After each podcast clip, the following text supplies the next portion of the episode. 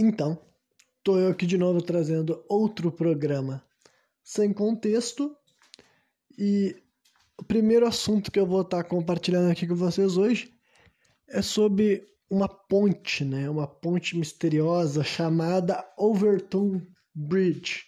Fica lá na Escócia. Mas se vocês quiserem pesquisar ela, entender mais por que eu quis falar sobre esse assunto, vocês podem simplesmente procurar pelo nome Ponte dos Cães Suicidas, né? Uh, pra ver, já vai começar com um tema assim meio né, sobrenatural, né? Um tema spooky. Mas então vamos lá. De onde é que vem essa história? Pelo que eu entendi, é uma ponte que ela existe ali desde a década de 50 e desde 1950 até hoje em dia já foram registrados mais de 600 casos de cães que saltaram dessa ponte. Então, obviamente que isso é estranho pra caramba, né? 600 cães ao longo de 70 anos saltar de uma ponte. Eu não conheço nenhuma outra ponte que tem um número sequer parecido com isso. Então, vamos lá. Então é basicamente isso. Que, o que é um fato é isso. Os cães se matam nessa ponte, sabe? Os cães saltam. E, inclusive tem uma placa lá dizendo que quando for passar nessa ponte com com teu cão para tomar cuidado. Mas também, né, não é todos os cães que passam lá. Tem gente que lá que passou várias vezes e não aconteceu nada, outras pessoas que realmente viram seus cães sair correndo e saltando, sabe? E até cães que não tem dono também simplesmente chegam para lá e chegam nessa ponte e saltam. E basicamente isso aí. Se vocês pesquisarem mais, vão ver que é uma ponte grande, bem alta, assim, com visual gótico e tudo mais. Ela não tem água embaixo dela, ela dá para um vale, né, para uma ravina. Então, realmente um animal que saltar dessa ponte, imagino que ele se arrebente lá embaixo, né? Inclusive, tem até uma das histórias conta o relato de que o cão saltou, não morreu, subiu de novo, saltou uma segunda vez. Aí sim ele faleceu, né? Então, Aí, o fato que isso, o fato que tem uma ponte misteriosa na Escócia que os cães se matam. Agora, por que que os cães se matam? Até agora esse lugar ele não tem uma explicação definitiva, conclusiva sobre essa história, sabe? Uh, não, não, tem, não tem nenhuma razão para achar que realmente seja assim um desejo suicida, sabe? Que os cães estão se matando por, por consciência das suas atitudes, com certeza não. Aí tem algumas ideias, assim, as mais assim, céticas que tem, é que simplesmente fala assim, ah, do talvez do plano, do ângulo dessa ponte, da forma que ela foi construída, os cães uh, acreditam que eles podem realizar um salto seguro e por isso que eles pulam. E, por, mas por que, que eles pulariam? Só, por, só porque eles acham que eles podem, eles sairiam correndo? Porque várias das pessoas que perderam seus cães falam que é, tipo assim, não é, não é como se fosse assim o cão aleatoriamente, sabe? O cão realmente dá uma guinada decidida a saltar, sabe? Do nada o cão vira pro lado da ponte, corre e pula, sabe? Com vontade assim, de fazer esse salto. Então, né, tem gente que daí teve um cara que fez um, um cara que entende do comportamento de comportamento animal, fez uma pesquisa na região para ver que os tipos de odores, os tipos de cheiros, os animais selvagens que tinham ali naquela floresta abaixo, nesse vale que fica abaixo da ponte, sabe? Para ver que tinha alguns animais que poderiam atrair os cães. E honestamente ele encontrou sim coisas assim que identificam algo que faria com que os cães com, com o, com, uh, o olfato mais apurado eles tentassem realizar esse salto. Não, realizar esse salto não. Eles ficassem interessados a entrar naquela mata. Só que isso daí não justificaria a razão do salto, sabe? Geralmente o cão, ele consegue, tipo assim, ele vai ter o mínimo assim dessa noção, ele não vai sair correndo que nem um maluco e saltar para a morte dele normalmente, até porque o argumento mais forte que eu vejo de por que essa justificativa que tentaram dar não é não, não cola, o argumento mais forte que eu vejo é por que, que não tem a reincidência desse tipo de coisa em outros pontos, sabe? Esse daí é o ponto-chave para mim dessa questão, sabe? Se fosse algo tão simples, tão fácil de explicar como simplesmente um odor que é proveniente de animais e de plantas da região, é de se imaginar que outras pontes ao redor do mundo também atendessem essas condições para existir esse fenômeno, né? A gente descobrir, ah, não, certas pontes é muito inseguro de tu passar com um cão porque ele pode saltar, sabe? E não, eu nunca vi nenhuma outra ponte que chega perto dessa daí, sabe? Que tenha mesmo assim tanta abundância de histórias a ponto dos caras ter que colocar uma placa lá realmente para as pessoas tomarem cuidado com seus animais de estimação né, quando fazer esse trajeto. Mas o que, eu acredito, basicamente, eu não tenho nada para acreditar, sabe? Tem gente que tem, tem lendas envolvendo assim, a fantasma, sabe? coisa assim, parece que a propriedade da ponte pertencia a uma monarca há muito tempo atrás, daí já inventa histórias relacionadas à morte da mulher, mas pelo que eu sei não tem histórias oficiais, sabe? Realmente só folclore, lendas que as pessoas inventam. Tem uma história também de 1994, só que essa daí faz menos sentido ainda, porque é muito mais recente, sabe? A ponte já foi construída na década de 50 e tem suicídios, tipo, gente fala que essa ponte, que os cães se matam dessa ponte já faz muito tempo. Então, honestamente, essas explicações folclóricas meio que não colam para mim. Então, o que eu acredito é que há, alguma uma razão assim mais difícil de interpretar, sabe? Pode ser algo energético, magnético, espiritual, sabe? Realmente, nesse lugar daí pode ter alguma energia diferente que não sou eu que vou conseguir determinar facilmente, sabe?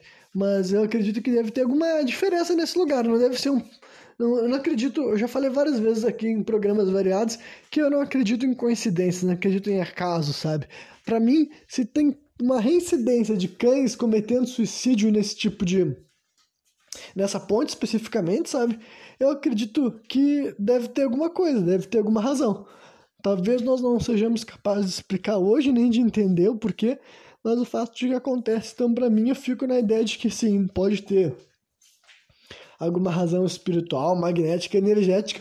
O que é fato é que os cães se matam, e o que é fato é que se tu for caminhar nessa ponte daí, toma cuidado. Mas vai saber, né, o passado dessa ponte, o que, que já aconteceu aí, qual o passado histórico desse vale, dessa ravina, quem sabe, há muito tempo atrás, muito mais tempo do que qualquer um de nós estava aqui para saber o que estava acontecendo ali, existiu alguma razão que fez com que tivesse alguma energia específica que, de certa forma, pelo jeito, atrai os cães, sabe? Eu não acredito que seja algo que, que tipo assim, que guia eles para a morte. Eu acho que simplesmente chama eles e como eles ficam muito assim tocados, digamos assim, pelaquela energia, eles cometem verdadeiro suicídio não intencional, sabe? Acredito que se fosse uma ponte que passa água embaixo, digamos assim, eles iam tocar dentro d'água. Mas como é uma ponte de terra, né, eles não têm nem a chance de ser resgatados.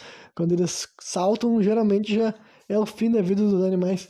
Mas enfim, esse daí é o ponto que eu queria iniciar esse programa, só que de fazendo essa pesquisa, eu fui parar num assunto mais amplo que eu vou dedicar daí a segunda parte desse programa sobre ele, e dividido em várias formas, em várias aplicações, em várias maneiras que esse fenômeno foi registrado na nossa sociedade, que é o que? O lance da uh, histeria em massa, histeria coletiva, sabe? Mass hysteria, né, em inglês. Mass quer dizer massa, hysteria é histeria. Então, histeria em massa, histeria coletiva, vou usar um desses nomes para falar sobre essa questão porque algumas pessoas também tentaram falar que o lance desses cães daí é histeria em massa, mas meio que não faz sentido, sabe? Não é como se um cão que tá se matando soubesse que o outro cão já fez aquilo lá antes dele, entendeu? É diferente dos seres humanos. Mas enfim, o que, que seria histeria em massa, histeria coletiva?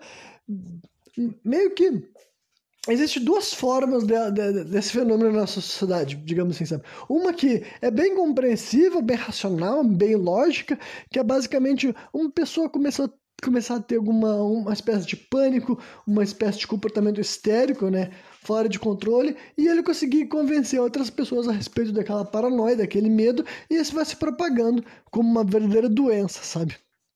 Nesse ponto daí é bem tranquilo até de entender e perceber como é que as certas coisas criaram a proporção que a gente viu acontecer, sabe? Um bagulho que vai se transmitindo, digamos assim, comportamento histérico que vai se propagando entre as pessoas. Só que também tem um, vários capítulos da história, alguns mais importantes, assim, né? Que eu vou estar tá contando um pouco da história de que eu consegui achar sobre esses assuntos para vocês, que realmente desafiam essa lógica da, da compreensão racional, ou compreensão até científica. Simplesmente, na minha opinião, tipo, a própria ciência meio que não tem muita resposta sobre aquilo lá. Eles botam na categoria de teoria coletiva, mas eles fazem questão de dizer, bom, você não sabe muito bem como é que isso aconteceu, por que, que nunca repetiu e o que, que motivou o início desse fenômeno, mas, né, uh, aconteceu, é isso aí.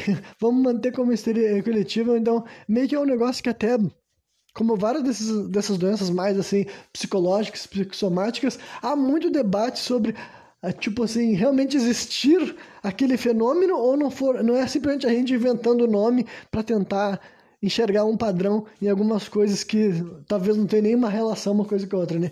Então, algumas das histórias que eu vou compartilhar aqui com você sobre esse fenômeno de histeria em massa, eu vou fazer questão de elaborar o porquê de eu acreditar que aquilo ali não é necessariamente algo tão simples assim, que dá para dizer que é simplesmente uma espécie de surto coletivo que rolou entre grupos de pessoas e coisas do tipo, sabe?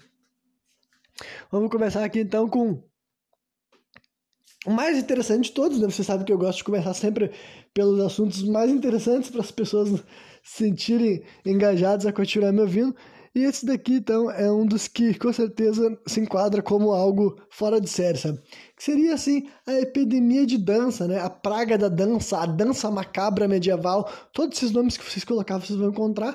E basicamente esse tipo de fenômeno foi registrado muitas vezes entre o século XIII e o século XVIII, sabe? O que, que é isso daí? É, como o nome sugere, é a epidemia de dança. Realmente as pessoas começarem a dançar e isso vai fazer com que outras pessoas dancem e elas dançavam por longas horas e grandes escalas. Só que o assunto, o, a, o exemplo maior de todos esses, desses tipos assim de desse tipo específico de histeria em massa que existe é a epidemia que rolou lá na França em 1518, se eu não me engano, numa cidade chamada Estrasburgo, sabe?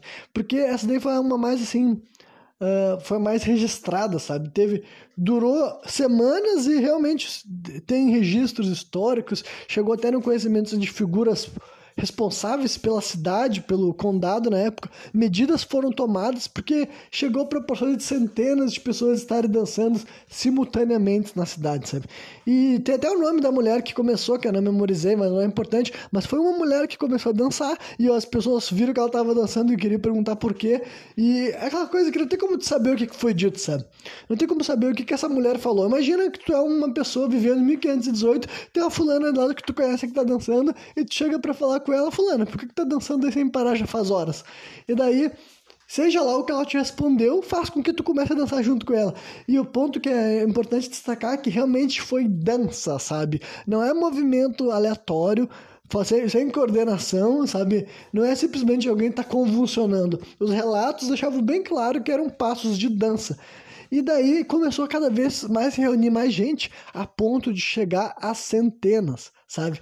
Então, para mim, esse é o tipo de coisa que Uh, não tem como tu me convencer de que isso aconteceu simplesmente por uma histeria em massa, mas, ah, Renan, só porque ficaram dançando qual é o problema? Então, isso daí não durou pouco. Quando eu digo que quero dizer que não durou pouco, levou as pessoas à morte. Literalmente, as pessoas que começavam a fazer parte dessa dança macabra, dessa histeria coletiva, entre aspas, que eu não vou nem chamar mais de histeria coletiva até o final dessa explicação aqui.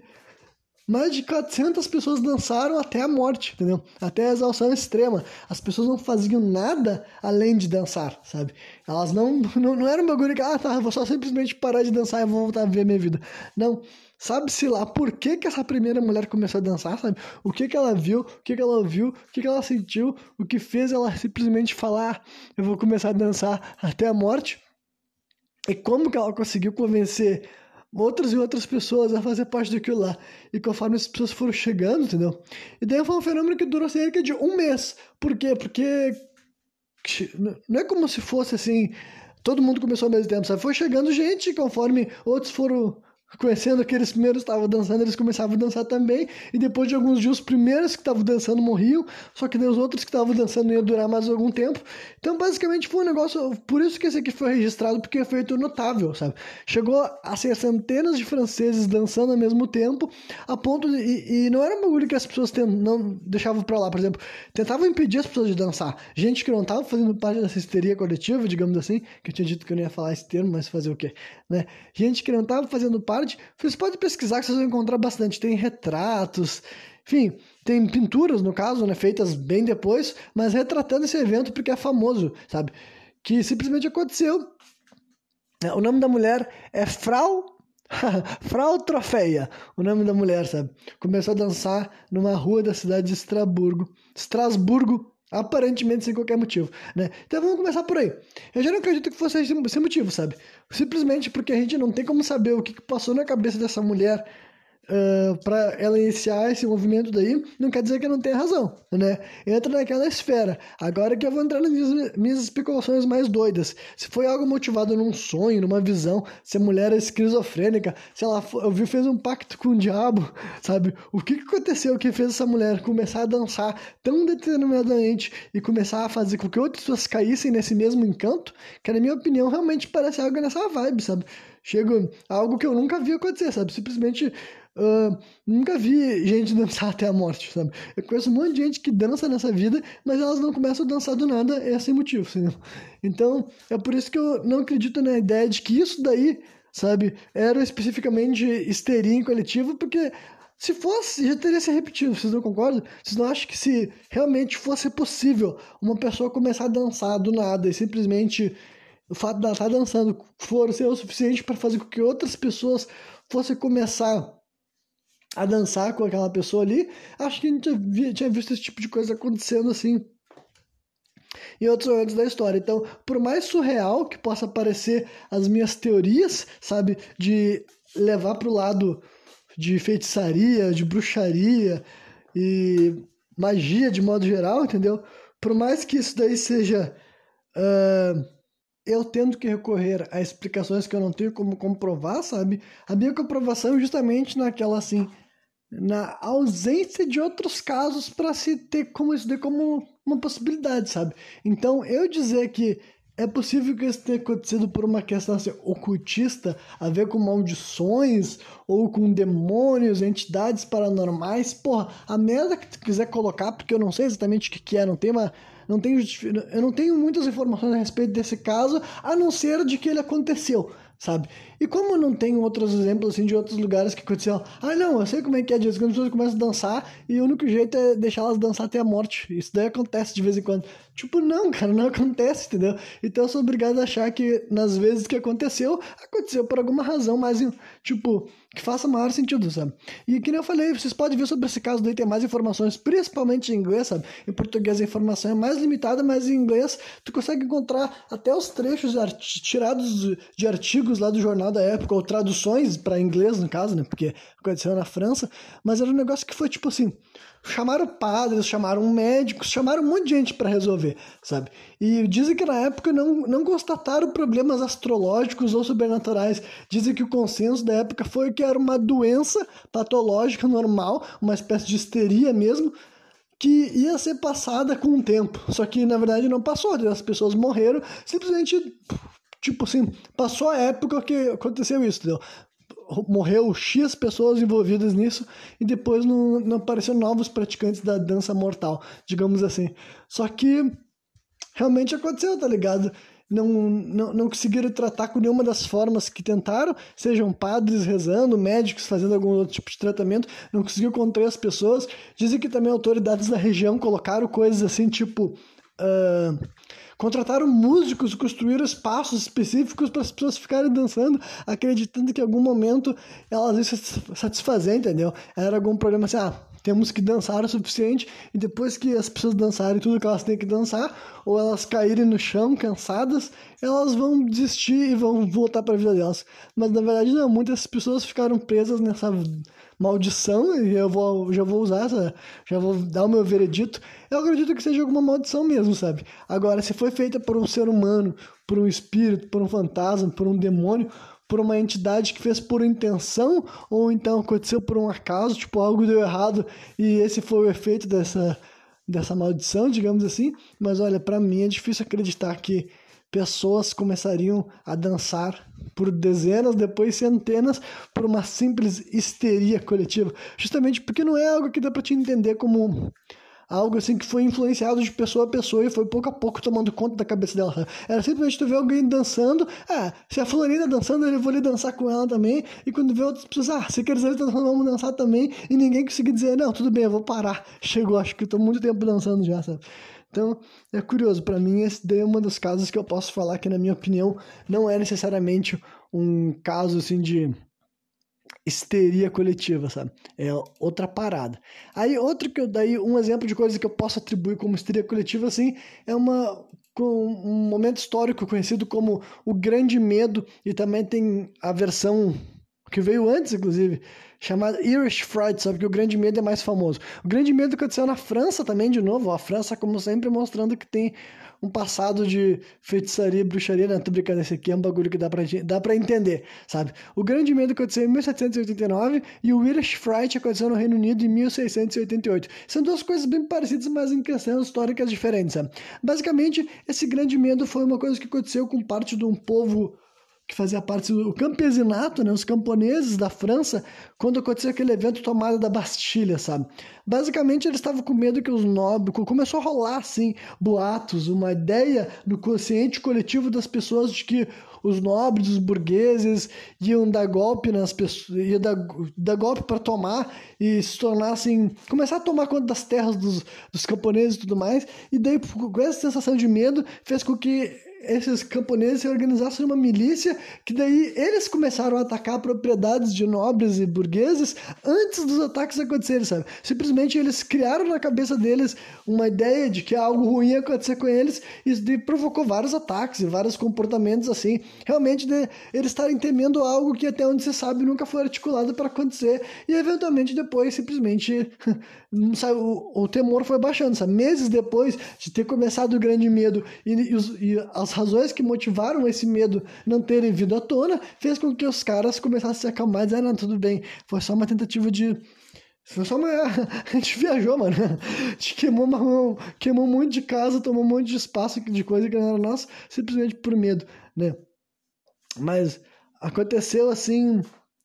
Uh, mas também eu sei que teve que rolar algumas coisas assim tiveram que se organizar politicamente para evitar que esse tipo de coisa prosseguisse. Teve algumas outras questões políticas por trás, mas eu confesso que, honestamente, eu não dou muita bola para França nessa época daí, sabe?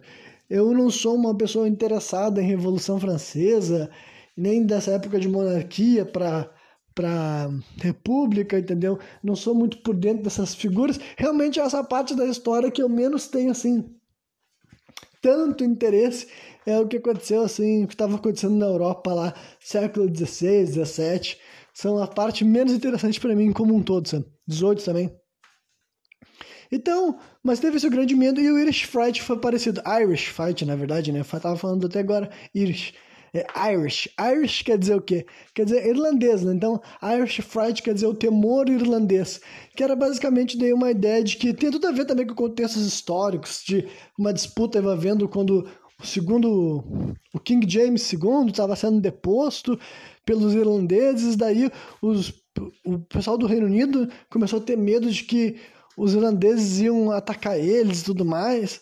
E daí foi basicamente uma coisa bem parecida com o que foi o Grande Medo na França no século, um século depois, no caso, lá em 1751, eu acho, sei lá quando que eu tinha falado. Aconteceu um pouco antes do Reino Unido, só que com relação aos irlandeses, né, aos Irish. Então, esses daí são os casos que eu posso aceitar como histeria coletiva de Buenas. Eu acho que faz todo sentido que isso daí tenha sido assim, entendeu? Mas justamente porque tem questões que justificam o comportamento dessas pessoas, sabe? É muito mais fácil de entender.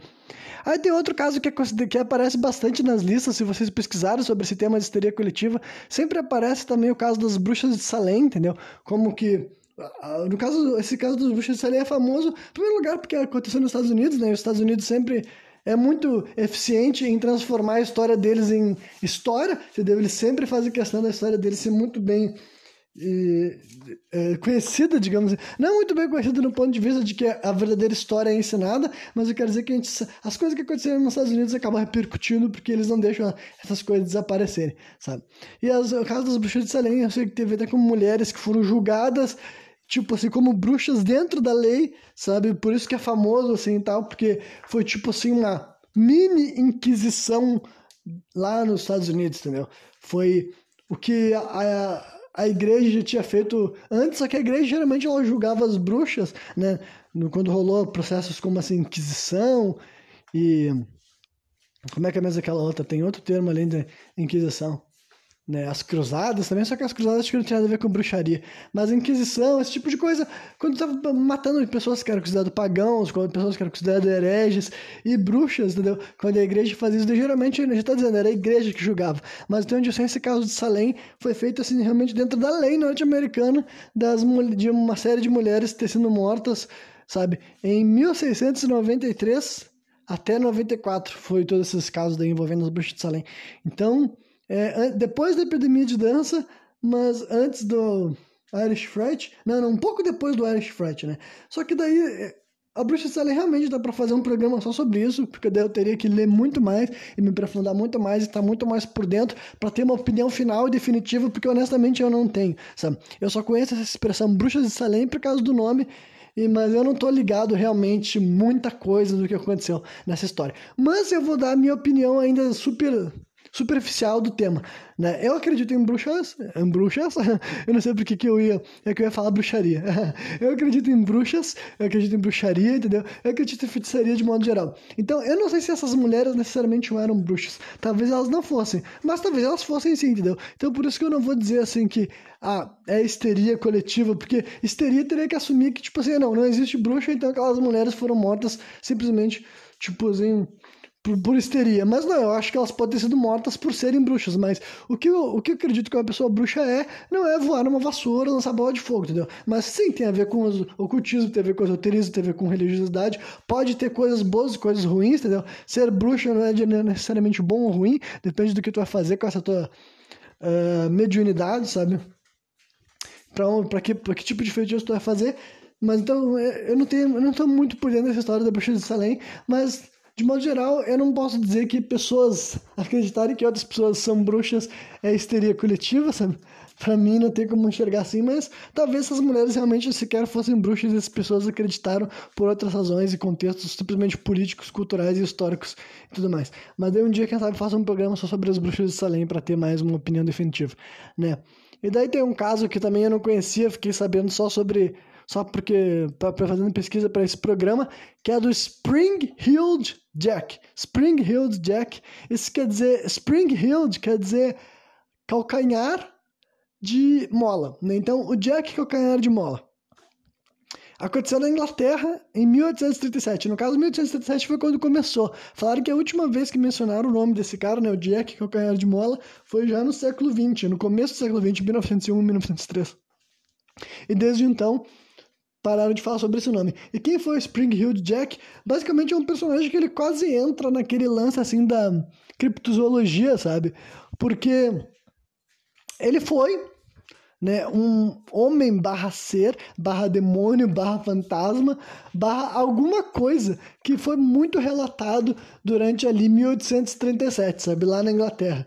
Tem casos para vocês lerem e tudo mais, sair em jornais, sair em revistas, e basicamente ele é uma figura que os relatos mais famosos descrevem ele como nem tão humano assim, mas assuma que ele é um homem magro, alto, Duas pessoas diferentes relataram ele falar inglês, porque isso aconteceu na Inglaterra, né? Duas pessoas diferentes relataram ele falar inglês, mas a maioria das pessoas que relataram ter se encontrado com esse maluco, e lembre-se que isso aconteceu por mais assim de 80 anos, né? Mas os dois casos mais famosos aconteceram em 1838, que aconteceu o primeiro caso em 37, mudou de ano para 38, teve dois casos mais famosos, duas mulheres com um em fevereiro de, de 38 que foram atacadas supostamente por esse cara. Só que esse Spring Hill Jack, ao contrário de outros assassinos famosos, como o Jack Stripador, na verdade nem devia ter usado o nome assassinos, eles não matavam ninguém, sabe? Esse Spring Hill Jack, ele era só um homem, uma entidade que aparecia para as pessoas, às vezes para mulheres assim tal tentava assediar elas, entendeu? Uma delas falou que ele rasgou a roupa dela com garras e tudo mais.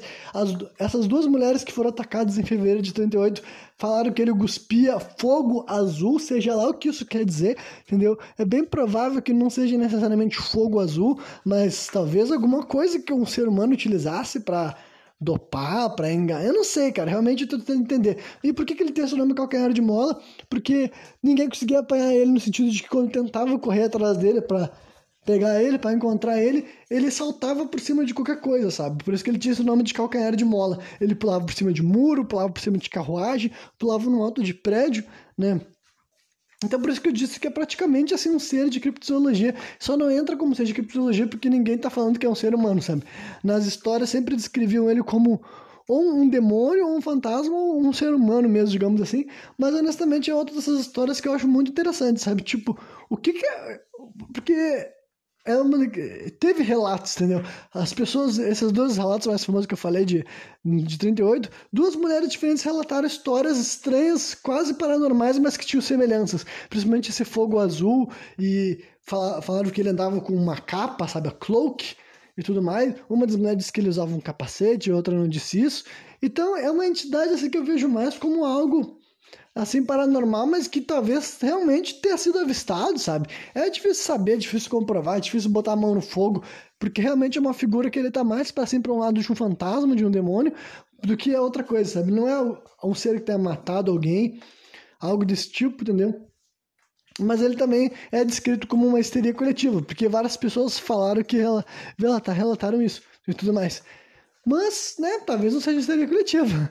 Talvez seja alguma outra coisa que existiu em algum período histórico, as pessoas se deparavam e hoje em dia não se deparam mais, né? É aquela coisa que tem a ver só com um momento, com um contexto, com uma época diferente do que é do dia de hoje, talvez, mas para mim não importa tanto se existiu ou se não existiu, o mais interessante é simplesmente o fato de que existe essa história, sabe? Que as pessoas comentem sobre isso, inclusive uh, tem uma história, inclusive, que vai parar até no cenário assim mais militar, de terem disparado armas de fogo contra esse ser e nada ter acontecido, entendeu? O que reforça ainda mais a ideia de que era algo uh, sobrenatural, que tu não poderia atirar nele com armas de fogo, mas bem curioso, né? Bem interessante, na minha opinião.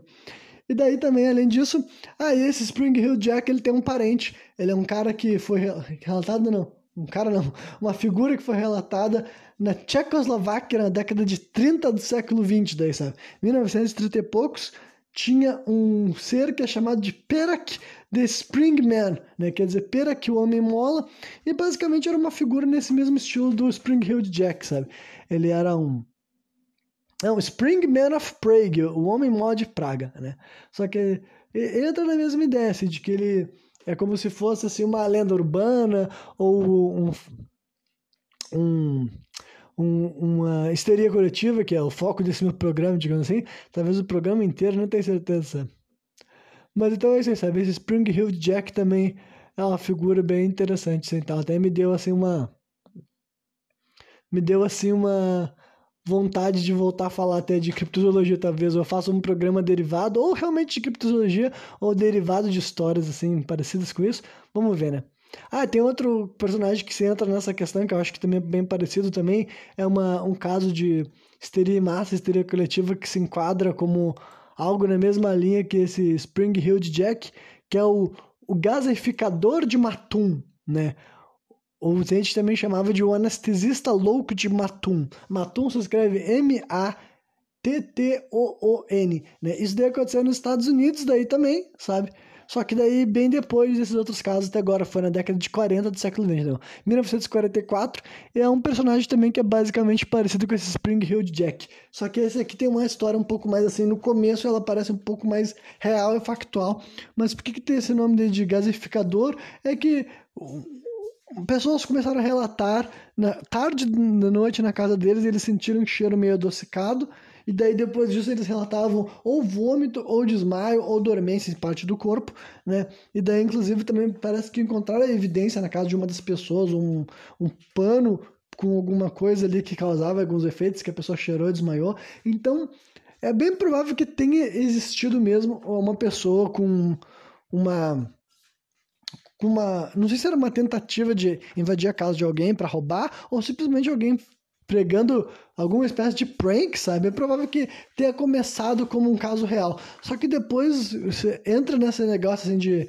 de como é que é mesmo? Ah, histeria massa, histeria coletiva, porque começou a ter muita reincidência, sabe? Um monte de gente era atacado por esse mesmo maluco do gás, e daí fica complicado, aquela coisa que tu fica assim, pô, mas será que era um grupo de pessoas, ou será que não tinha ninguém, e era todo mundo gente meio maluca, ou todo mundo gente mentirosa querendo aparecer, mas esse caso dele também tem abundância de relatos, sabe? De vez em quando, assim, 14 relatos no mesmo dia, sabe? De gente que era atacado por. tava sentindo cheiro de gases estranhos na casa dele e tudo mais.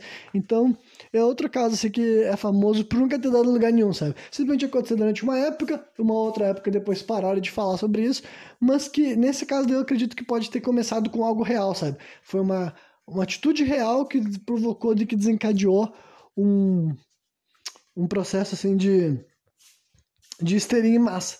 Mas não tem, até onde eu sei, esse gasificador de Matum não tem nenhuma imagem dele. Tipo, as pessoas não falavam que encontravam alguém que seria o gasificador. Ao contrário do Spring Hill de Jack, que realmente entra nessa parada de ter uma figura por trás, sabe? Agora, esse gasificador talvez realmente tenha sido só uma pessoa normal que fez alguma coisa estranha com gases e depois daí meio que se tornou uma lenda urbana, ou no, no mínimo uma lenda urbana e no máximo uma verdadeira histeria coletiva de pessoas que achavam que ia se encontrar com esse sujeito, né? O anestesista louco de Matum. Aí, além disso, também teve a epidemia de risos na Tanzânia em 1962 e basicamente é um caso do jeito que você está imaginando, de riso coletivo. Só que esse também não sei se chegou a terminar em óbito, sabe?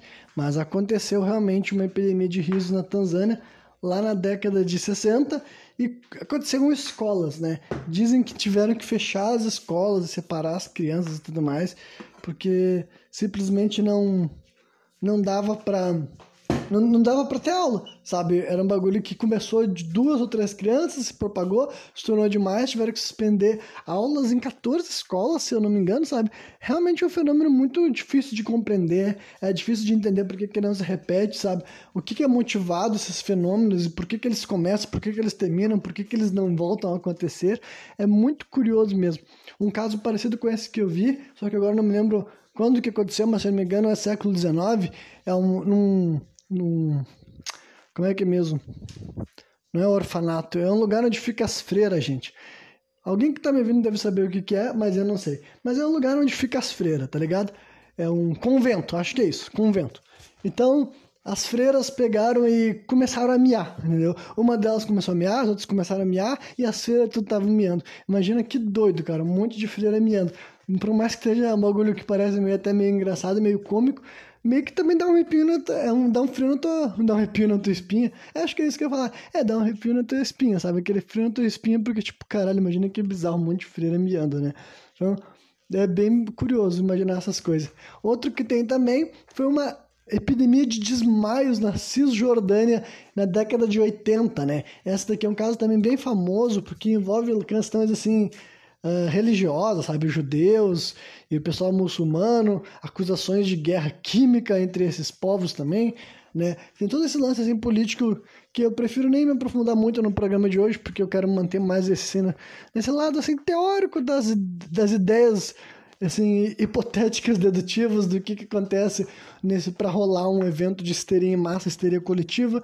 Então eu não vou aprofundar muito nessa questão, mas basicamente começou a acontecer desmaios coletivos assim em massa, sabe, lá na na Cisjordânia em 1983 e começou assim como talvez alguns que aconteceram por alguma razão, que não conseguiram comprovar, não conseguiram estabelecer. Até uma comissão dos Estados Unidos foi chamada para fazer uma avaliação do caso e não foi encontrada nenhuma razão que justificasse os desmaios, mas as pessoas estavam desmaiando, entendeu?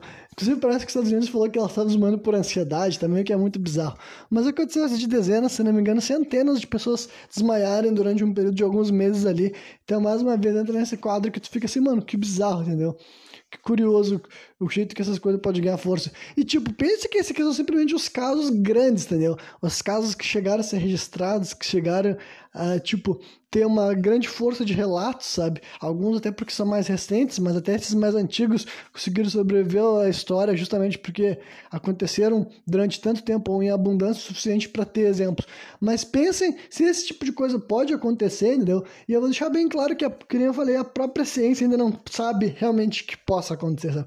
Tirando aqueles casos bem específicos e bem pontuais que eu falei para vocês, como do grande medo e também do do Irish Fright, sabe? Esses daí é mais fácil de aceitar que é simplesmente uma, um medo sabe, que vai se tornando coletivo. Isso daí é super compreensível. Só que agora, e também tirando as pessoas que mentem, né? Tipo o negócio do Spring Hill de Jack, o cara simplesmente fala assim: ah, não, realmente, eu também vi um cara com qualquer de mola que pula por cima do muro. Haha. não, gente que tá mentindo é outros 500, mas agora gente que realmente vai lá e vai se deparar com uma entidade parecida com o que outra pessoa viu, sabe? Sendo que naquela época não é como se uma mulher que foi atacada conhecia a outra, sabe? Aconteceu oito dias depois, mas Tipo, provavelmente as duas meninas não tinham a menor noção que elas tinham visto a mesma coisa, digamos assim, sabe? É justamente pelos relatos terem similaridades que as pessoas falaram, pô, será que não foi o mesmo sujeito, mesma entidade, mesmo fantasma, mesmo diabo que atacou essas duas meninas e tudo mais. E depois, claro que daí vários relatos variados mudam, assim, se é verdade, se é mentira, se é um temor coletivo, mas, né, mas agora, coisas tipo assim como riso. A parte da dança eu já falei bastante, não vou me repetir. Da dança, 100% de certeza que não é que não é histeria coletiva. 100% de certeza. Eu tava vindo aqui diretamente da minha boca. Epidemia da dança em Estrasburgo, 100% de certeza que foi algo diferente. Tô confirmando aqui, primeira, primeira mão. Só que agora, todos os outros lances, assim, tipo, esse negócio de ficar da, da epidemia de risada, epidemia de desmaio, é meio difícil de entender, né? Como é que as crianças conseguir, tipo assim, como é que tu propaga uma ideia de uma risada coletivamente, sabe? Como é que tu faz com que se torne tão maluco a ponto de 14 escolas ter que suspender suas aulas porque as crianças estão tão afetadas por isso que elas não conseguem nem parar de fazer aquilo lá. Mesmo lance com desmaio, sabe? Como é que tu pode ser? Eu entendo que o cérebro tem toda essa força para te auto-induzir o desmaio, mas o ponto é que, por que, que essas coisas começam em algum momento desaparecem no outro, sabe? E não voltam a se reincidir, ou quando voltam, aparentemente não tem ligação, né? Então, pensa em todos os outros casos de histeria coletiva, histeria em massa, que pode ter acontecido em grupos menores, que a gente nunca nem vai ficar sabendo o que aconteceu, né? E vamos ver o que mais que tem aqui. Ah, esse aqui também achei interessante. Tipo, tem outros assim que, tipo, tem, tem o nome do Wolfman, mas o Homem Mariposa, eu já fiz um programa sobre isso, quem quiser vai lá ver meu programa. Um dos meus primeiros programas gravados é um programa sobre o Homem Mariposa e tudo mais. Ele é uma criatura da criptozoologia, né? E, mas ele também se enquadra nesse lance, supondo, supondo que não exista, supondo que as pessoas não estão vendo nada, dá para chamar o movimento também de uma histeria coletiva, né? Se é um ser que não existe, várias pessoas dizem que estão enxergando ele, mas eu acredito que pode ser outra coisa. No caso do Wolfman, eu já falei que ele pode tipo, ser um emissário do do mal. o emissário do. Não do mal, mas o emissário de tragédias, né? E eu acho que o último caso que eu tinha separado aqui só sobre esse lance de histeria coletiva antes de eu concluir o assunto. É só sobre o lance assim de palhaços, avistamentos de palhaços em 2016. Só que esse aqui meio que não dá para dizer também que. Eu não sei como se isso aqui tem muito a ver com o assunto, apesar de que eu encontrei esse artigo em reportagens relacionadas a esse lance assim, de histeria coletiva, sabe? Mas parece que em 2016 rolou bastante um grande movimento de pessoas com roupa de palhaço aparecendo em público justamente para assustar pessoas mesmo, sabe? Gente que começou, começou a se tornar um movimento, principalmente nos Estados Unidos, mas é verdade que começou a ganhar proporções para outros lugares do mundo. Até casos aqui no Brasil chegou e parece que não, não parou por completo, sabe? Parece que não, não deixou de existir esse movimento. Só que eu não, eu não posso nem chamar de histeria coletiva porque parece que é um negócio que está acontecendo, entendeu?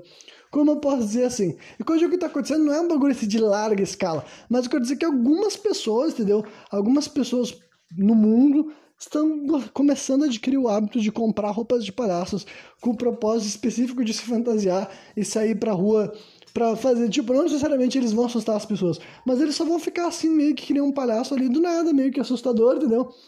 Alguns vão só acenar para ti, só que outros vão fazer coisas mais elaboradas, sabe? Tem caso de gente que foi assediado por um palhaço, tipo assim, um palhaço com uma, aparece com uma faca para assustar a gente. E no último dos casos que aconteceu também, existir crimes que são perpetuados, assim, gente que é atacada, realmente agredida ou assassinada por gente que estava usando roupa de palhaço. Então, meio que eu não vou. Não, dá pra chamar de estreia coletiva quando ele é realmente baseado num movimento real. Só que ao mesmo ponto que eu acho interessante que isso esteja acontecendo, sabe? Tipo assim, pô, será que é isso que está se tornando? Porque a ideia do consciente coletivo de que palhaços são assustadores meio que já tinha. Né? Meio que muita gente sabe que palhaços é assustadores para várias pessoas. Só que agora, eu depois de ler essas coisas, 100% de certeza que se eu tô andando na rua, sabe, sozinho de noite, e eu tô em qualquer lugar da minha vida, e eu me deparo com um ser humano vestido de palhaço, cara, é óbvio que a minha primeira reação vai ser ter medo dele. Porque, tipo assim, por que, uma pessoa normal vai estar na rua vestido de palhaço? No mínimo, das duas, uma, é um cara que no mínimo ele tá só querendo pegar pegadinha, e aí eu não quero cair na pegadinha dele, ou no pior dos casos, ele é realmente um psicopata, porque se tornou uma nova, tipo assim, uma nova receita, sabe? Ah, se tu quer. Se tu quer uh, sair para assustar ou até sair para fazer crime, bota a roupa de palhaço porque meio que já está se tornando uma uma, um, bom, uma, boa forma assim de se camuflar, entendeu? E é claro que um monte de gente é pega, sabe? Está rolando várias contra. Tá, tá, tá gerando vários contramovimentos a isso nos últimos anos, sabe? Para começar, gente que é palhaço, tipo assim, palhaço daí da profissão, entendeu? Palhaço assim, artista, se manifestou contra, porque disse que, tipo assim, uma profissão que já era marginalizada e está se tornando ainda mais, porque está se tornando mais, mais reforçado o estereótipo de palhaço como alguém ruim, alguém do mal, e menos como um artista da risada, digamos assim. Só que, além disso, tem vários lugares, tem países do mundo que, devido a esse ano de 2016, até passaram leis assim de não de não permitirem mais a venda de roupa de palhaço e outros lugares que, tipo assim, não foi nem proibido, mas os próprios vendedores pararam de vender roupa de palhaço porque eles falaram assim, porra, a chance do cara que tá vindo aqui comprar uma roupa de palhaço tá comprando aquela merda para depois sair na rua fazendo pegadinha, assustando criança, assustando mulher, sabe? Ou, é muito grande. Então, basicamente, meio que rolou ali em 2016, principalmente uma cultura grande de utilizar roupas de palhaço para fazer atentados, desde atentados bem pequenos, né? Uma simples pegadinha inocente, até atentados pesados de pavor, terror, né? tentativa até. Tipo, se o cara nunca pretendia fazer nada, ele só queria te assustar, mesmo assim é um bato de imbecil, né? Tipo, imagina tu, tu é uma mulher ou tu é uma criança voltando para casa, aparece um maníaco na rua com uma faca, mesmo que ele nunca vai fazer nada, ele só quer ver tu sair correndo, já, já é uma péssima forma de se divertir e também já configura como crime, né? Tanto é que tem casos desses, desses caras que se deram mal, gente que foi pega com arma e a, a desculpa deles é que eles só estavam fazendo uma brincadeira. Então, é curioso, é como se realmente tivesse iniciado uma persona. E eu consigo imaginar que facilita, sabe? É aquela coisa assim de. Realmente, exatamente essa palavra que eu usei, persona, sabe? Eu consigo imaginar que uma pessoa que tem um senso de humor muito estranho, ele pega, ele vê esse, tipo de coisa, ele compra essa roupa, ele coloca ela e na cabeça dele se torna mais fácil agir dessa forma, sabe? Porque ele já tá com a mentalidade de que, ah, com essa roupa aqui eu tô aqui para fazer maldade, entre várias aspas, entendeu? E eu consigo imaginar que é um facilitador, sabe? Tipo assim, ah, não seria tão engraçado se eu estivesse simplesmente na rua caminhando com uma faca na mão. É engraçado porque eu tô com uma roupa de palhaço e as pessoas têm medo vai aparecer. Imagina, tu tá caminhando na rua, aparece um cara vestido de palhaço e quando tu vê ele puxa uma faca e vai correndo atrás de ti, sabe? Isso daí, no, com certeza, a maioria das pessoas teriam medo. Eu sei que tu teria medo se fosse qualquer pessoa, mas eu quero dizer que se fosse qualquer pessoa, meio que tu, não, tu espera menos, entendeu? Tu tá caminhando na rua, tu não espera que uma pessoa do nada vai vir te atacar. Agora, tá caminhando na rua, tu vê um palhaço com uma, uma imagem estranha, te olhando estranho do outro lado da rua. Eu já ficaria, é, ainda mais depois que eu fiquei sabendo dessa história. Então, eu não acho que configura muito nessa linha do da histeria coletiva. E daí, para esse programa, dessa parte do assunto, acho que era isso que eu queria falar, sabe? Eu vou emendar outros temas, mas primeiro, só para concluir essa história da histeria coletiva, bom, eu vou dizer para vocês que é muito interessante, sabe? Honestamente, eu já sabia, já conhecia esse termo, né? Mas vendo mais casos, lendo a respeito vendo que médicos e psicólogos falam sobre esse assunto, é um assunto que realmente os próprios, assim, profissionais dessas áreas, assim, tem a humildade de reconhecer que a gente não conhece muito, sequer dá para confirmar que algo tipo isso existe, mas tem alguns exemplos muito curiosos, né, de comportamentos histéricos em massa que simplesmente desafiam a ciência, desafiam a medicina, desafiam a nossa compreensão de como a mente humana deveria se comportar.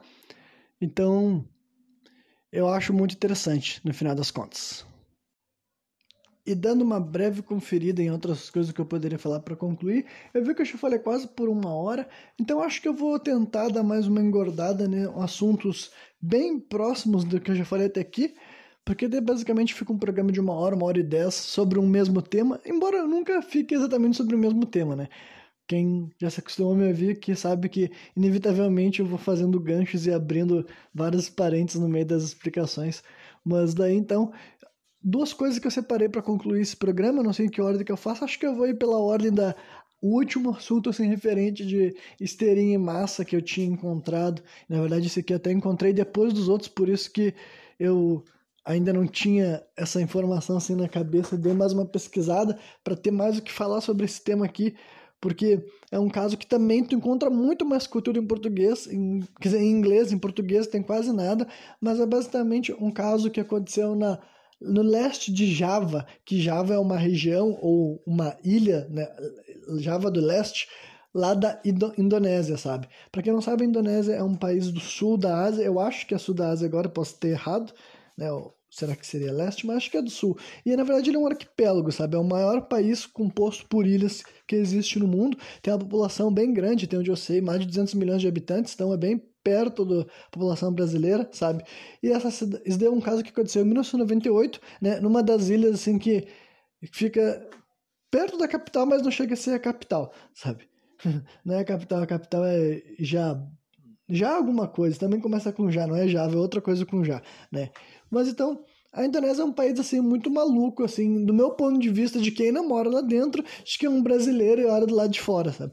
Parece ser um país assim bem perigoso, bem cheio de riscos, bem cheio de intolerância em vários pontos, e eu vou deixar bem claro que na minha opinião o Brasil também é bem parecido com a Indonésia em certas questões, em certos momentos, por certas pessoas. Né? Eu realmente não sei qual é a proporção dessas duas populações nessas questões, mas né, a Indonésia é um país assim, bem extremo em várias questões do meu ponto de vista. Né?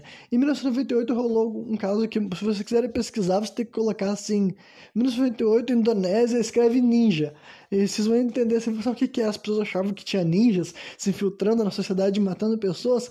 De certa forma, sim, mas não um ninja que tu tá esperando, sabe? As figuras receberam esse nome de ninja porque moradores, da, principalmente das re regiões rurais, identificavam eles como assim figuras assim sombrias, usando roupas pretas e até coisas que tampavam a roupa, a, o rosto. Então, o termo que as pessoas usavam para se identificar o ninja, mas esses ninjas eles seriam o quê? Feiticeiros, né? Então, vamos falar então um pouco do lado espiritual religioso da Indonésia. É um país majoritariamente muçulmano, sabe? 90% da população da Indonésia se identifica como muçulmano Inclusive, lá dentro existe a organização muçulmana que, se, se os números dela forem reais, ela é a maior do mundo que existe, sabe? É, o nome dela é Nandla, Nandlatui Ulama, né? É uma organização islâmica da Indonésia que acredito que tem cerca de 40 milhões de membros e outras Análises mais recentes ainda botam o número de 90 milhões. Então, se realmente é verdade, é muito grande, né? Então, ela, é uma, ela não é uma religião, no caso, é uma organização religiosa. Então, mas ela representa o islamismo, assim como outros grupos aí, no caso, né? Enfim, então, lá em 98 tinha acontecido alguma série de assassinatos, assim, de líderes religiosos islâmicos, sabe? Muçulmanos, assim. E daí começaram a arrumar culpas. E acreditam, tipo, a explicação mais, assim, plausível real, acredito que tenha sido crimes políticos, entendeu? Acredito que pessoas, opositores políticos, não necessariamente por causa do lado religioso desses caras, sabe? Já que 90% da população uh, da Indonésia é muçulmana, a chance de que tu vai matar alguém que é muçulmano em vez de matar alguém da outro, de outra religiosidade é bem grande, né? Por questões de de proporção. Então, acredito que esses líderes políticos tinham sido mortos por questões políticas mesmo, mandado matar provavelmente por concorrentes políticos, só que a população começou a acreditar, e daí eu não tenho como dizer por que é o primeiro cara da Indonésia que acreditou que era um caso assim de morte por feitiçaria, por bruxaria, mas realmente começou uma histeria em massa que prosperou muito mais assim nos, nas zonas rurais, assim, sabe? Que eles perseguiam esse estado de ninja, que os ninjas seriam então feiticeiros a mando de outros líderes bruxos maiores do que eles, mas esses ninjas são os caras que faziam realmente os trabalhos mortais, né? E tem todo assim um aspecto fantasioso, não tem como separar não, não tem como falar sobre esses assuntos e dizer que eles são menos fantasiosos do que figuras como o Jack, o Spring Hill Jack que eu falei aqui, ou como é que é mesmo? O gasificador, não sei qual é o termo agora, eu tinha falado um tempão do cara lá do que usava o gás lá de Matum, mas essas entidades assim desse pique, porque os caras inclusive falavam assim, daí tem relatos assim de gente, tipo, gente que foi fazer cobertura lá na casa da Indonésia falando com os membros que caçavam esses ninjas, os, os caras que montavam os grupos de revolta, sabe? E grupos de revolta armados reais, e a maioria com armas brancas, entendeu? Com foices e outras armas perfurantes e tudo mais, sabe? E daí eles falavam que os ninjas, eles tinham os vestidos de preto, eles podiam virar animais para escapar, virar um gato e tudo mais falava umas coisas desse tipo assim, sabe? E basicamente, por que que chega... Mas aí, isso daí é a parte que eu falei que é equivalente a todas as outras histórias, mas aqui é a parte que separa essa história de todas as outras histórias e por que que comecei esse relato falando que a Indonésia é um lugar perigoso, porque realmente nessa época um grupo de pessoas foi morto durante esse ano de 1998 e foi um número muito grande, sabe? De cerca de 150 a 300 pessoas foram mortas nesse ano daí tipo, alegando que eles estavam sendo mortos por questões assim, de deles serem feiticeiros, deles serem ninjas, no caso. Então já, já pense por aí, realmente, de fato, pessoas eram mortas, e quando digo mortas, era de maneira violenta, brutal. Se vocês forem ler a respeito, a, maioria dos relatos que tem é gente falando, olha, tem cara que foi morto por decapitação, tinha um que já estava detido pela polícia, tipo assim, ele estava dentro da polícia, tipo, então, eu, eu vou explicar esse lado pra vocês entenderem. Tinha um cara que ele estava sendo levado pela polícia e os caras arrancaram ele da mão da polícia arrancaram a cabeça dele fora. Aí vocês pensem, por que que essas pessoas estavam convencidas de que esse cara daí que ia ser preso provavelmente era um ninja, era um feiticeiro?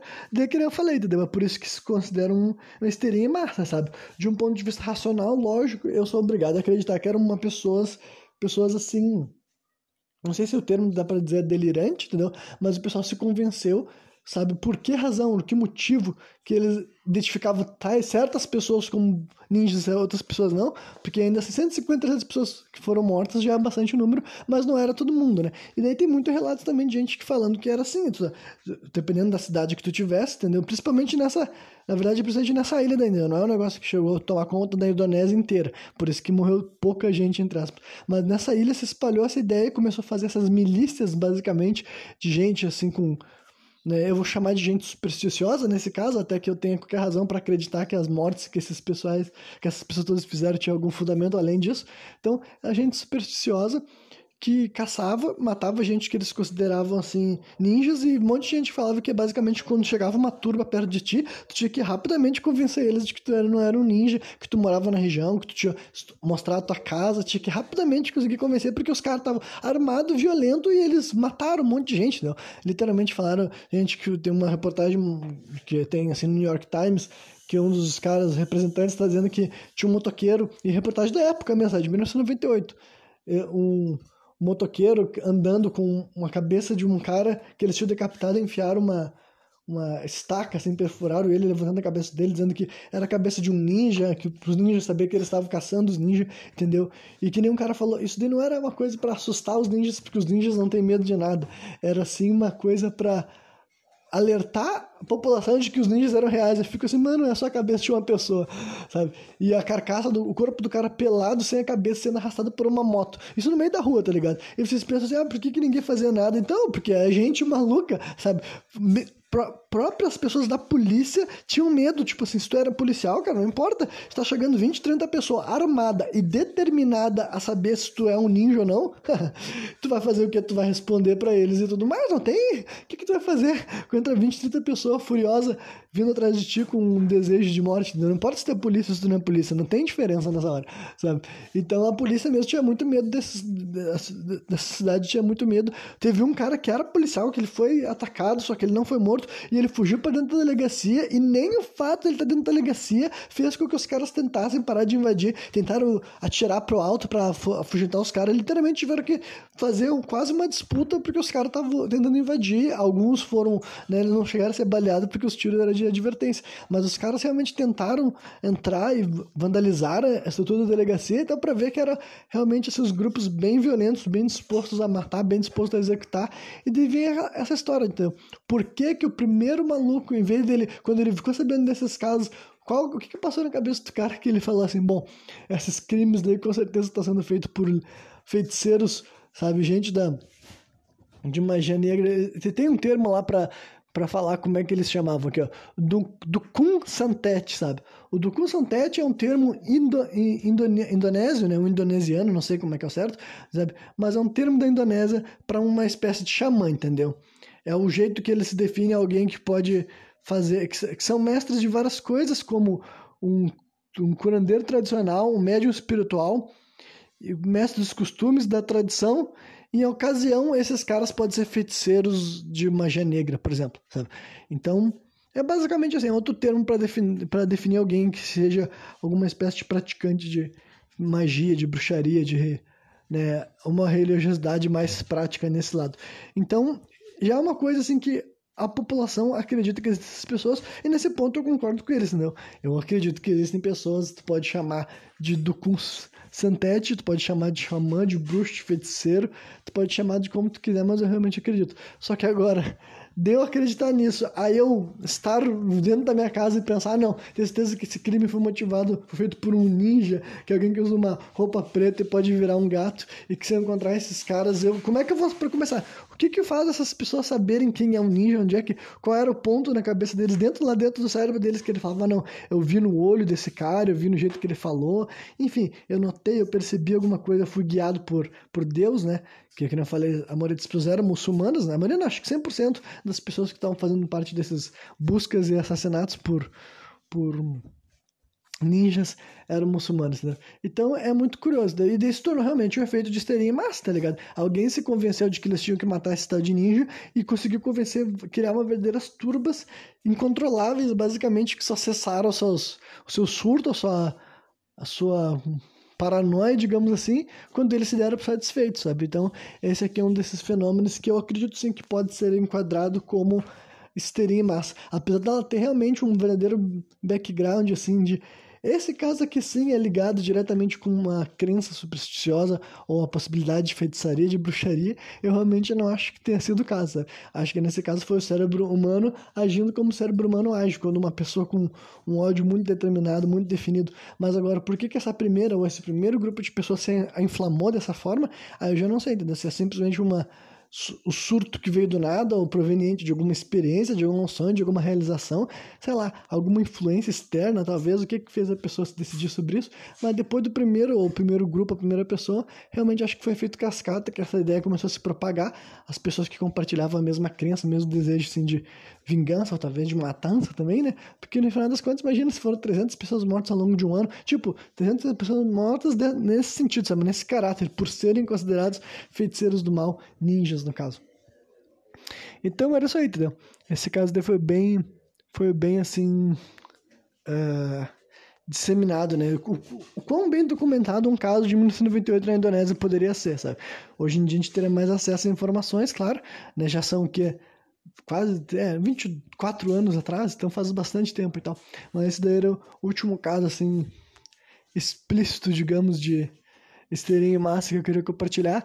E os assuntos que eu vou englobar aqui para finalizar esse programa são algumas alguns seres assim de que entram, eles podem ser considerados também esse lance de histeria em massa, mas eu acho que eles são mais assim uma questão também folclórica, sabe?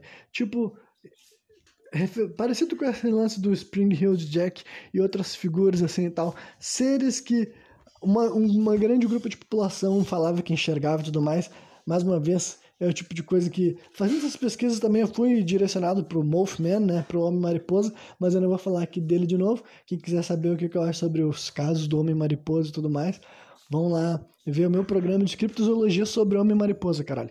Né? Mas então, existem muitas entidades que dá para dizer que elas são similares em alguns pontos, tanto com o Spring Hill Jack, quanto com o, o Homem-Mariposa, né, o Mothman. E um deles, por exemplo, são o Goatman. Né? O que é Goatman? Goat quer dizer bode. Né? E lá eu fiquei sabendo que lá nos Estados Unidos existe pelo menos quatro espécies assim de seres identificados como homens bode, no meu ponto de vista talvez seria até fantasma de homem bode, né? Uma figura tipo um sátiro, tipo um fauno, entendeu? Quatro regiões distintas dos Estados Unidos tem um folclore local que tem esse tipo assim de, de figura, sabe? O, o primeiro que eu encontrei como lenda urbana, ó, se identifica como lenda urbana, mas que nem eu falei, pode também ser chamado de histeria em massa, sabe, histeria coletiva, porque a partir do momento que mais de uma pessoa começa a enxergar o mesmo ser, né, e supostamente não tem que ser enxergado, né, dá para ir para esse lance, né. Então, é basicamente é um ser híbrido entendeu? entre o ser humano e bode, quem já viu o desenho da Disney do Hércules e conhece o o fio, né? Ou qualquer fauno de modo geral vai saber. E daí é um lugar que ele fica perto de umas florestas que tem tipo, num trilho que fica perto de uma floresta em Maryland, nos Estados Unidos, sabe? E basicamente é uma questão assim de avistamento, sabe? Não tem muito o que falar, a, além de mencionar que existe e que é um caso que tem várias, assim, gente que diz que enxergou já essa figura nesse espaço. Só que daí não surpreendendo, tipo, não faltando apenas um, tem outros três lugares nos Estados Unidos com esse tipo de situação, sabe? Tem um outro que é o Pope Lick Monster, sabe? Pope Lick Monster também conhecido também como Goatman, né? É uma criatura lendária, parte homem, parte bode, parte uh, ovelha, que acho que dá no mesmo, né? Que dizem que ele aparece debaixo da Trestle Bridge, que fica num lugar chamado Pope Lick Creek. Então por isso que é o monstro de Pope Lick, que é um lugar do Kentucky, né? Kentucky, no estado do sul dos Estados Unidos, eu acho. Né? Então, basicamente, também é um lugar bem documentado, com bastante gente falando que já enxergou o Goatman habitando por aí. Aí tem outro monstro desse mesmo estilo, que é o Lake Wharf Monster. Aí ele faz parte do folclore do Texas também, no, no sul, digamos assim, né? Que ele, apare... ele fica perto do lago Worth, né? Lake Worth, que fica na cidade de Fort Worth, até onde eu sei. Isso aí, também tem histórias, tem gente que falou que viu, que se deparou, sabe? Todos esses seres, assim, eles não têm, assim, Nenhum deles tem qualquer. Primeiro eu vou falar sobre o último antes de, de fazer essa explicação mais abrangente, né? E por último, é outro que mora numa ponte, então dá pra ver que tem realmente um padrão. Quer dizer, dois moram em ponte, outro mora num lago, outro mora num, numa, num trilho de trem, né? Mas a Old Anton Bridge, também conhecida como a Ponte do Goatman, é uma ponte histórica que fica entre. que liga as cidades do, de Denton e Copper Canyon do Texas. Então, pelo menos tem uma coisa em comum, todas essas Histórias, acho que todos eles são de lugares assim do sul dos Estados Unidos. Eu só não sei se Maryland também fica no sul, porque eu não sou especialista em geografia, né? Não nessa parte, pelo menos. Mas. É uma parte. Mas então, né? Então, quatro Goldmans diferentes no sul dos Estados Unidos. E o que, que eu acho sobre essa entidade? Eu acho que existe, acho que as pessoas estão enxergando. Não, eu não acho que exista um ser híbrido de ser humano e bot. Esse daí é um que eu posso dizer que, na minha opinião, não há algo no mundo vivendo com essa aparência. Só que o que eu acho que pode existir é realmente uma forma específica de ser espiritual, talvez, sabe? Algo nessa linha, que se manifeste como um homem bode, sabe? Pode não ser necessariamente a mesma entidade, mas pode ser um jeito, jeito comum de se projetar alguns desses seres, porque e pode ser realmente que nessa região do sul dos Estados Unidos, muitos dos lugares tenham, sejam habitados por elementais variados, por espíritos variados, por coisas desse tipo, sabe? Daí eu acredito que pode ser alguns glimpses, sabe? Gente que enxerga essas coisas, talvez gente que seja até médium, sabe? E não entenda, não saiba de mediunidade, não entenda dessas questões. Os gringos, de modo geral, são menos informados sobre essas questões que no Brasil, sabe? Aqui no Brasil também tem gente que enxerga coisa fantástica, mas muita gente tem uma noção de que não está enxergando algo na, que tem forma física, sabe? Nem todo mundo, né? Claro. Mas agora lá pro cara lá de fora, talvez ele não tenha essa noção. Ele tá enxergando algo que não tem como ser visto, não tem como ser tocado, mas ao mesmo tempo existe, né? Então, eu acho interessante pelo menos saber que quatro lugares diferentes nos Estados Unidos relatam avistamentos de um ser bem similar em aparência e todos eles nenhum deles tem casos assim de desse monstro entrando em contato com as pessoas sabe? Desse monstro realmente eu tô chamando de monstro mas dá para chamar de qualquer outra coisa. Então né, se são se é uma espécie de histeria em massa eu acho meio curioso como é que tantos lugares assim diferentes podem uh, fazer parte da mesma histeria que perdura por décadas, sabe? Nesse caso, daí eu acho que entra mais assim nessa, nesse lance de lenda urbana, falando a respeito das pessoas que nunca viram e das pessoas que viram, realmente acho que alguma espécie assim, de manifestação extracorpórea, sabe? Não algo assim que possa ser visto pelas pessoas, tipo, visto não, tocado pelas pessoas, né? E outras duas figuras que entram nessa linha é o Ballad Buzzard, sabe? O que, que Ballad Buzzard quer dizer? É literalmente abutre com sino, sabe? Abutre sinado, significado, né? É uma criatura que faz parte do folclore norte-americano que costuma ser relacionado como um, presságio de desastre, né? Aqui no Brasil a gente tem, por exemplo, a Matinta Pereira, que também entra nessa linha. É bem comum as pessoas enxergarem certas aves como o presságio de desastre, né? O Wolfman, todos esses dá para se enquadrar nessas espécies de divisão, né? De interpretação. Talvez seja a mesma espécie de criatura, não necessariamente uma criatura com forma, mas deixa adiante. Só que esse. Por que, que eles chamam de abutre com sino? Porque as pessoas escutam o suado sino dele quando ele vinha voando, sabe? Então, outra coisa interessante. Supondo que em algum momento alguém realmente ouviu um sino, é curioso porque não necessariamente qualquer entidade que tu escuta vai ter um som específico.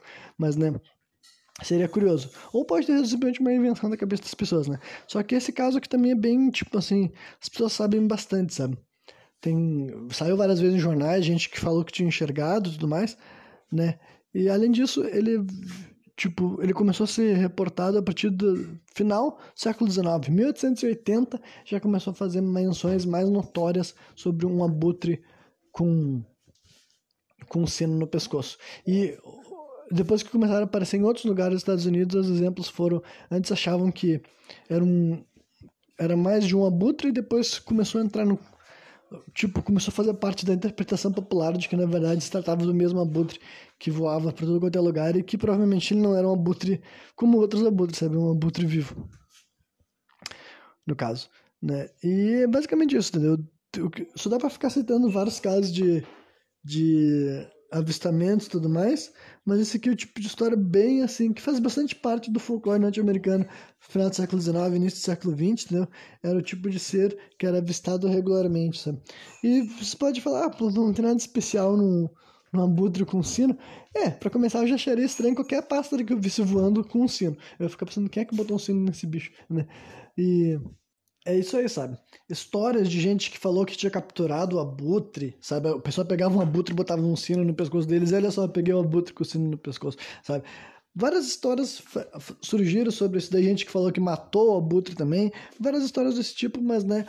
Ainda assim não impediu a criatura de continuar aparecendo, sabe? Desde 1850 até 1950, quase 100 anos praticamente, tinha uma, gente reportando ver esse tipo de, de pássaro daí voando com o sino dele. Eu não sei se qual foi a última vez que alguém falou sobre isso daí, entendeu? Mas também entra nessa ideia de agouro para mim, sabe? Uh, claro que pode ser simplesmente alguém que tinha um abutres e ele colocava sinos no pescoço do abutre. Pode ser uma simples coisa assim, ou pode ser também que um abutre realmente existiu com o sino e depois disso as pessoas começaram a falar que viram. Mas, né, o ponto é que as pessoas realmente falavam que tá vendo esse abutre. Saía em jornais, tem gente que tinha reportagens assim de década de 40, de 30 falando que a ah, abutre com o sino volta a aparecer e causa terror, é chamado de um anjo da morte e tudo mais. Então, é uma coisa assim que olhando lá de fora pode parecer muito até pouca coisa, mas para quem deve ter vivido, dá para imaginar que as histórias eram reais, o medo que as pessoas tinham de quando enxergava esse pássaro voando era real. Embora dizem sim que a maioria das histórias não vinha acompanhada de nada depois disso, sabe? Gente que dizia que avistava o abutre simplesmente comentava que viu um abutre com um sino Pi, pi, pi, pi, pi. o sino é uma buzina. assim, acho que assim fica melhor, sabe? Com o sino soando. E não dava lugar nenhum e outras pessoas sentiam uma história mais elaborada de quando que viram o abutre e depois aconteceu algo trágico desse tipo, né? E por fim, a última criatura, só para terminar tudo, que com certeza já passou mais de mais de duração do que eu estava pretendendo fazer esse programa, mas é isso aí, isso que dá a me escutar, é o Owlman, sabe? Owlman quer dizer o homem coruja, né? E ele faz parte daí de, de também faz parte do folclore britânico, digamos assim, né? Entra nessa linha de se é um folclore, se é uma como é que é mesmo? Uma agora me faltou o nome que eu falei tantas vezes, alucinação em massa, histeria em massa. né? Mas esse daí começou a ser visto a partir de 1976 na, na vila de Mauna, em Cornwall, no Reino Unido, sabe? E dizem que ele é muito, ele é muito comparado com uma versão britânica do Mothman, né? O Homem-Mariposa. A história conta daí falando de um, duas meninas, né? Filha de um, um pai chamado Tony Shields, então tem até o nome das, das meninas e tudo mais. Na verdade, tem o nome do pai das crianças, só não tem o nome das meninas. Mas tem a data, 17 de abril de 1976, e daí é isso aí. Elas falaram que enxergaram um homem-pássaro bem grande, com os olhos vermelhos e tudo mais, emitindo uma luz. Se vocês pararem para ver, realmente é uma descrição bem parecida com a do Mothman. E também o Mothman nunca foi descrito como um homem-mariposa pelas pessoas que viram ele, sabe? As pessoas que enxergaram o homem-mariposa falavam mais como se ele fosse um pássaro. Inclusive, muita gente, na hora de tentar falar, ah, não, as pessoas viram uma espécie de pássaro grande e confundiram com um homem-mariposa. Mas, né, eu não, vou, eu não sou o tipo de pessoa que desacredita tão facilmente de uma história. Pode ter sido algo realmente, assim, uma no mínimo uma ilusão de ótica, mas olha, dizer que uma pessoa vai ver um pássaro e vai achar que ele tem o tamanho de um ser humano e os olhos vermelhos penetrantes, que nem era o caso do Mothman, sabe? Eu acho que esse Almen talvez seja a mesma criatura. Inclusive, reza a lenda que o nome original do Mothman era Almen, sabe? Porque Né? Foi um, um, dia que uma, um jornal que quis chamar ele de Homem Mariposa porque achou que o nome ia ficar bom, digamos assim, sabe? E daí continuou aparecendo, esse homem, homem coruja continuou aparecendo nessa mesma cidade durante algum tempo, sabe? Avistamentos entre 78, 79 e 89 foram vistos e o último registrado foi em 1995, né? Aliás, não, foi no ano 2000, a última vez que alguém falou que enxergou esse homem coruja lá em, em Cornwall. Então, né, só para concluir sobre tudo que eu falei dessas histórias finais aí, e basicamente é uma coisa que eu acho que dessa, várias dessas criaturas assim, ditas como folclóricas mais recentes, sabe? Que as pessoas relatam terem enxergado em qualquer lugar do mundo, entendeu? Um dia eu vou fazer um programa dedicado para folclore brasileiro, porque eu também gosto, sabe? Mas eu confesso que honestamente parece que tem menos conteúdo uh, sendo feito atual sobre essas sobre esse nosso folclore, sabe? Por exemplo, eu gostaria que tivesse algum canal grande dedicado a esse tema, por exemplo, mas realmente é um assunto que não tem muita coisa. Então talvez eu terei que me tornar esse, esse canal, mas eu gosto realmente do folclore nacional, mas eu vou ter que tentar me aprofundar. Vou querer trazer coisas mais profundas e mais abrangentes, mais explicações, mais justificativas, mas um dia eu pretendo fazer um programa dedicado só para o nosso folclore. Mas feito esse esclarecimento, voltando aí para esse tipo de avistamento que foi parte do final desse programa, sabe? Tem toda também uma família de. Ah, como é que é mesmo assim? Gatos selvagens que são. Que são, como eu posso dizer assim, fantasmas também, sabe? Tanto no Canadá, Estados Unidos, tanto na, na, na Europa. Deve ter até aqui no Brasil também algum gato selvagem no nosso folclore, sabe? Alguma espécie de grande felino, fantasma, entendeu? Que as pessoas também enxergam. Então, para mim, eu sendo uma pessoa espiritualizada, o meu palpite maior é de que se trata talvez de uma entidade espiritual ou realmente até mesmo um fantasma real, sabe? Tipo, assim como um ser humano pode deixar fantasmas aqui na Terra, até onde eu sei os animais também podem deixar fantasmas aqui na Terra. Então pode ser o fantasma de algum ser que viveu naquela região e não vive mais. Tipo, no caso do homem sátiro é meio difícil, né? Mas no, caso dos gatos, do urubu, talvez algo desse tipo. Mas não necessariamente, se não for um fantasma, no mínimo eu acho que é alguma coisa que as pessoas estão enxergando, sabe? Eu acho muito difícil. Que pode ter mentiras no meio? Claro que pode ter. Que pode ter gente querendo participar da história contando, ah, eu também vi, eu também enxerguei. Claro que pode ser. Mas agora, qualquer pessoa que, tipo, se tu for conversar com várias pessoas da tua vida, tu vai encontrar algumas pessoas que vão te contar histórias assim, dizendo que acham que viram algo que eles não sabem explicar, sabe? Então, de vez em quando, tem gente que parece que se depara, que enxerga alguma coisa ali, que ela mesma não sabe que ela viu, mas ao mesmo tempo ela tem noção de que enxergou algo, sabe? Foi forte o suficiente, marcante o suficiente suficiente, impactante o suficiente para a pessoa se lembrar de um capítulo que ela viveu, estava vivendo a vida dela e ela enxergou alguma coisa que ela ficou assim, peraí, o que, que foi exatamente aquilo que eu vi, sabe? Então, eu não sou o tipo de pessoa, não, todo mundo que falou que, que acha que viu alguma coisa é 100% gente louca, ou gente mentirosa, ou gente que está tendo uma ilusão de ótica. Não, realmente eu acho que uma parcela pequena ou significativa das pessoas que dizem ter se deparado com essas figuras assim que não tem muito como ser real, sabe, pelo jeito que elas reagiram, se comportaram, o fato de tu não conseguir tirar neles, ou o fato deles nunca tocar em ninguém, só aparecerem e desaparecerem sem ter feito nada, basicamente, sabe? Esse tipo de ser, seja folclórico ou de histeria em massa, eu acho que tem maior chance de ser, na verdade, assim, então, uma forma assim de espírito, de energia, de ser, que nem eu tinha falado mais cedo, que é um uh, extracorpóreo, sabe? Ele não, tem, ele não tem forma física, mas ele consegue aparecer de vez em quando por um relance, por um lampejo. Talvez não necessariamente só para pessoas que são médiums, mas talvez também para pessoas que têm mediunidade e ainda não têm noção e não sabem muito bem que tu pode, de vez em quando, enxergar através do véu da realidade, digamos assim?